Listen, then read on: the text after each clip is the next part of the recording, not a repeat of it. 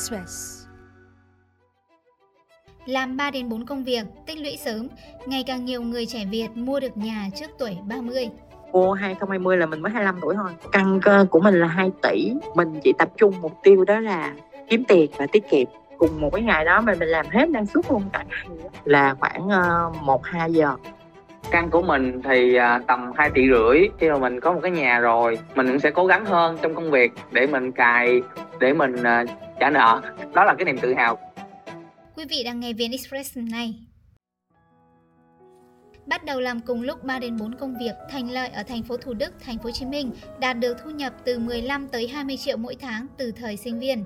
Lúc này để có dư, Lợi nói chỉ dám tiêu pha 5 triệu một tháng cho chi phí ăn uống ở trọ, vân vân, lẫn gần như hạn chế mọi hoạt động vui chơi giải trí.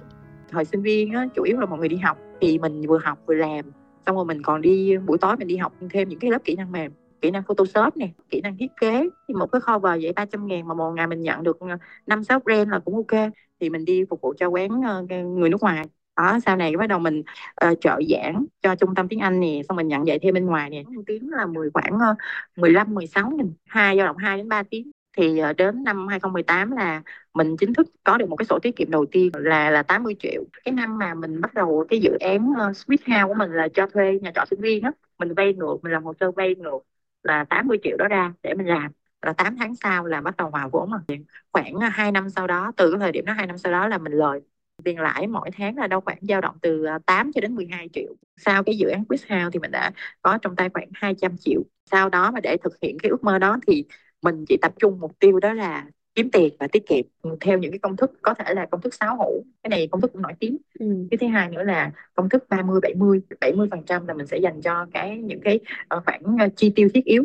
Còn 30 phần trăm thì trong 30 phần trăm này của thu nhập đó là 10 phần trăm mình sẽ dành cho cái khoản tiết kiệm. 10 phần trăm mình sẽ dành cho khoản đầu tư và 10 phần trăm mình sẽ dành cho cái khoản là uh, phục vụ cho cộng đồng. Sáng mình ăn bữa ăn là mình quy định cho nó 30 ngàn đi rồi buổi trưa là nhiêu đó buổi buổi tối là nhiêu mình tính ra cục cả ngày như vậy mình là thời điểm đó là mỗi tháng mình 2 triệu trong những năm đó không đi du lịch luôn sau 4 năm tích cóp lợi có gần 200 triệu khi vừa ra trường từ đây lợi bắt đầu dùng đòn bẩy tài chính để đổ vốn vào phân khúc chung cư tầm trung vào năm 2020. Lợi nói bản thân chấp nhận làm việc bán mạng từ 14 đến 16 tiếng mỗi ngày, bù lại do thanh khoản tốt, căn hộ sinh lãi 50 đến 60 triệu sau 10 ngày giao bán. Sau một năm, số dư trong tài khoản lợi tăng lên 1,5 lần bản thân mình mình thấy được là à, năng lực của mình là mình phải cố gắng mình dài ra 14 16 tiếng ừ. làm thời điểm thứ ba việc vừa bất động sản vừa cho thuê nhà công việc văn phòng luôn. Mình tranh thủ lắm. Thì rõ ràng mình làm một ngày trong văn phòng là 8 tiếng là ở công ty marketing. Thì mình tranh thủ giờ trưa mà giờ ăn cơm á. Ừ. thời đó là mình bắt đầu mình gọi điện mình gọi điện mình tìm ờ, tìm nhà nè thuê nhà tuyển dụng nữa tuyển thành viên vô ở sau cái giờ làm tan làm một cái là mình chạy xe mình tranh thủ ăn nhẹ rồi mình chạy xe mình đi mình đi tìm thuê nhà. Tại vì đâu phải là nhà người ta là người ta cho thuê dạng sinh viên đâu mình phải đi thuyết phục nữa.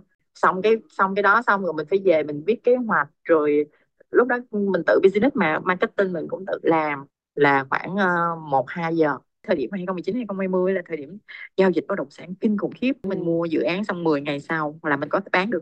Mình cứ chốt mình cứ bút cọc đó sau bút cọc xong mình uh, trả khoảng 10 phần trăm rồi xong ừ. đó mình bán lại là mình lời trên lệch trăm triệu có dự án mình lời cả 80 70 triệu Lúc này Lợi bắt đầu đặt cọc 30% để chốt căn chung cư diện tích 54m2 với giá trị 2 tỷ đồng. Lợi nói tự hào vì bản thân chạm được giấc mơ an cư ở tuổi 25. Tuy nhiên, sau 2 năm được ưu đãi lãi suất 0%, gần đây Lợi đối diện với khủng hoảng lãi suất. Khi ngân hàng bắt đầu nâng lãi suất thả nổi, Lợi nói tiếp tục làm việc 200% công suất.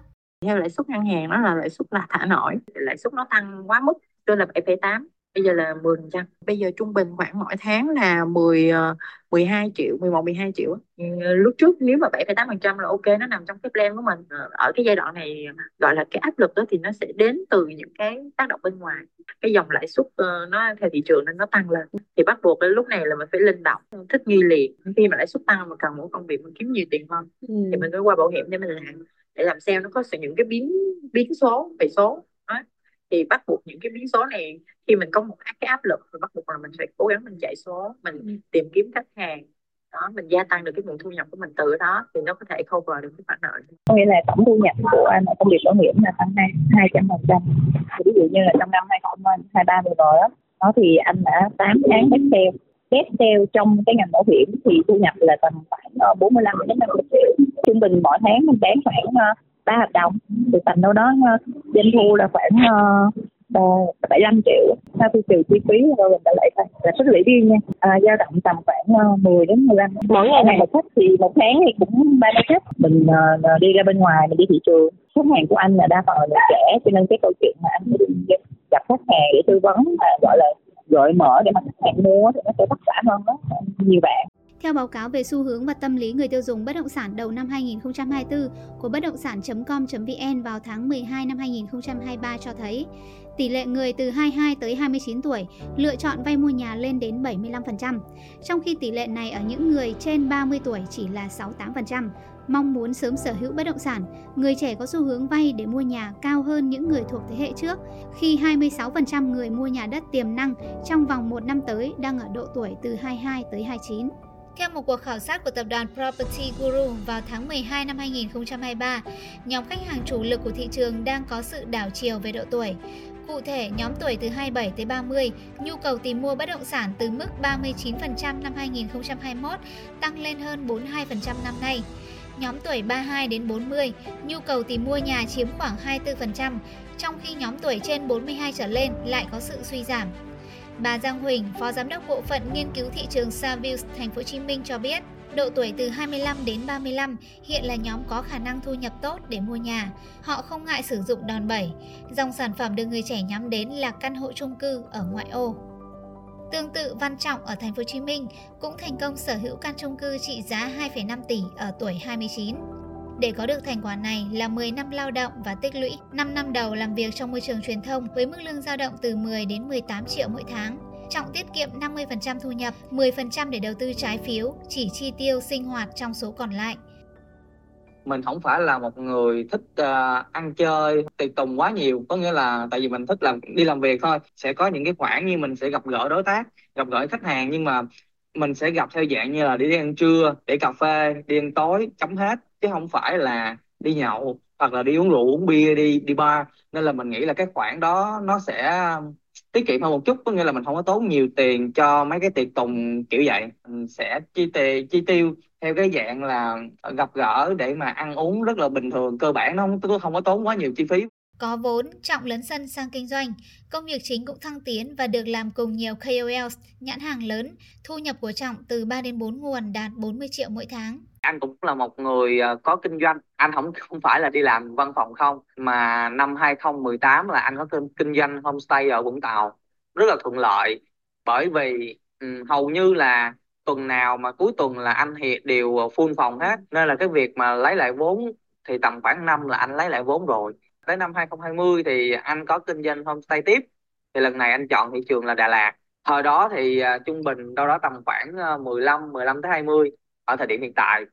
Thì anh làm nhiều việc lắm. Có nghĩa là ngoài à, làm truyền thông thì anh còn sản xuất hình ảnh uh, video uh, dạng TVC cho các thương hiệu cho các nhãn hàng cho các KOL rồi ngoài ra anh còn làm về báo chí cũng như là nhiều khi á, có những cái thời điểm mà anh có thể chạy một ừ, cùng lúc đâu đó tầm khoảng ba bốn dự án hoặc là ba bốn job có những cái dự án anh cần phải shooting một lúc đâu đó tầm khoảng 6 giờ sáng và kết thúc ừ, đóng máy đâu đó tầm khoảng uh, hơn uh, 0 giờ đêm mình đã mất hơn khoảng uh, 10 năm để đi làm và cũng như là tích góp tiết kiệm uh, để có thể sở hữu được căn nhà đầu tiên. Dạ. có nghĩa là cái việc mà có được căn nhà đầu tiên này thì nó sớm hơn kế hoạch của mình. Nhờ số tiền tích lũy, Trọng trả được 45% giá trị căn nhà 2 tỷ rưỡi mình mua và vay thêm ngân hàng 55% còn lại.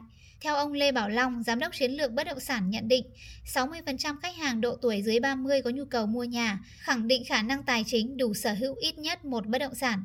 Cũng theo khảo sát bất động sản.com, nhóm 20 tới 29 tuổi có xu hướng vay để mua nhà cao hơn so với thế hệ trước, với tỷ lệ lựa chọn vay lên đến 70%, trong khi tỷ lệ này ở những người trên 30 tuổi chỉ là 68% không mua nhà vì với tư duy phải có trốn an cư lạc nghiệp, thành lợi chọn bất động sản như một cách đầu tư. Ừ, lý do ban đầu của mình vẫn là đầu tư. Ừ.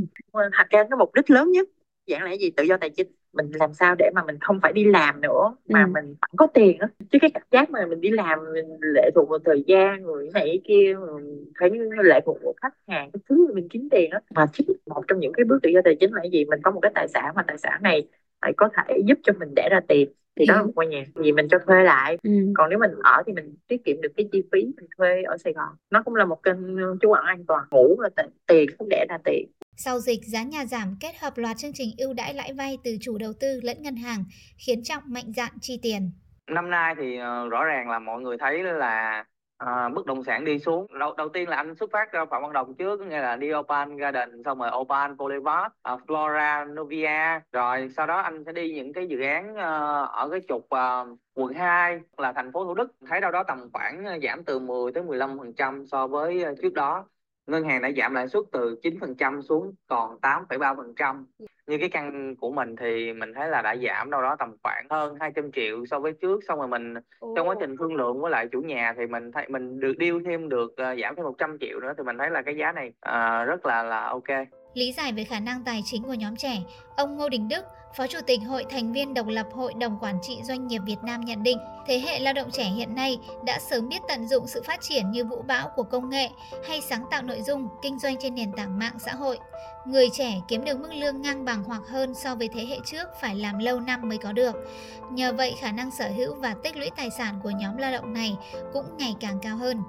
Tuy nhiên để có được thành quả này, nhiều người trẻ chấp nhận đánh đổi sức khỏe lẫn mối quan hệ, thời gian bên gia đình để mua nhà sớm. ngấp nghé sắp bước sang giai đoạn 30 giống dấu những cái dấu hiệu dấu hiệu sức khỏe nó sẽ xuống dốc và nó sẽ kéo là nhanh. Lúc đó mình đi làm về khoảng 3 giờ sáng và sau đó thì ờ, mình về mình ngủ. Đó thì một khoảng thời gian là mình ho liên tục. Cái đỉnh điểm là bắt đầu có một đợt mình bị ho ra máu chấp nhận phải đổi một số thứ. Về cái thời gian mà mình đi về thăm nhà nó không có nhiều kiểu như là hầu như là một năm chỉ về đúng cái dịp Tết một lần thôi. Có một thời gian anh rất bận rộn à, mình chỉ à, lao đầu vào công việc thôi.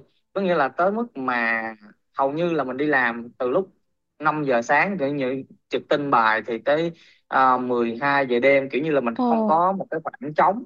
Mình nhận ra cái việc là khi mình nhận tiếng tinh tinh vào mỗi bu- mỗi mỗi cuối tháng thì mình cũng còn happy mình không có vui nữa. Bởi vì sao? Nghĩa là mình không có thời gian cho bản thân mình mình không có thời gian cho người thân của mình Tuy nhiên, chuyên gia cho rằng người trẻ cũng gặp nhiều khó khăn trong giao dịch bất động sản như thiếu kiến thức về thị trường, khả năng đánh giá quy hoạch và hiểu biết về pháp lý, cũng như gặp khó khăn trong lựa chọn một đơn vị môi giới có trình độ.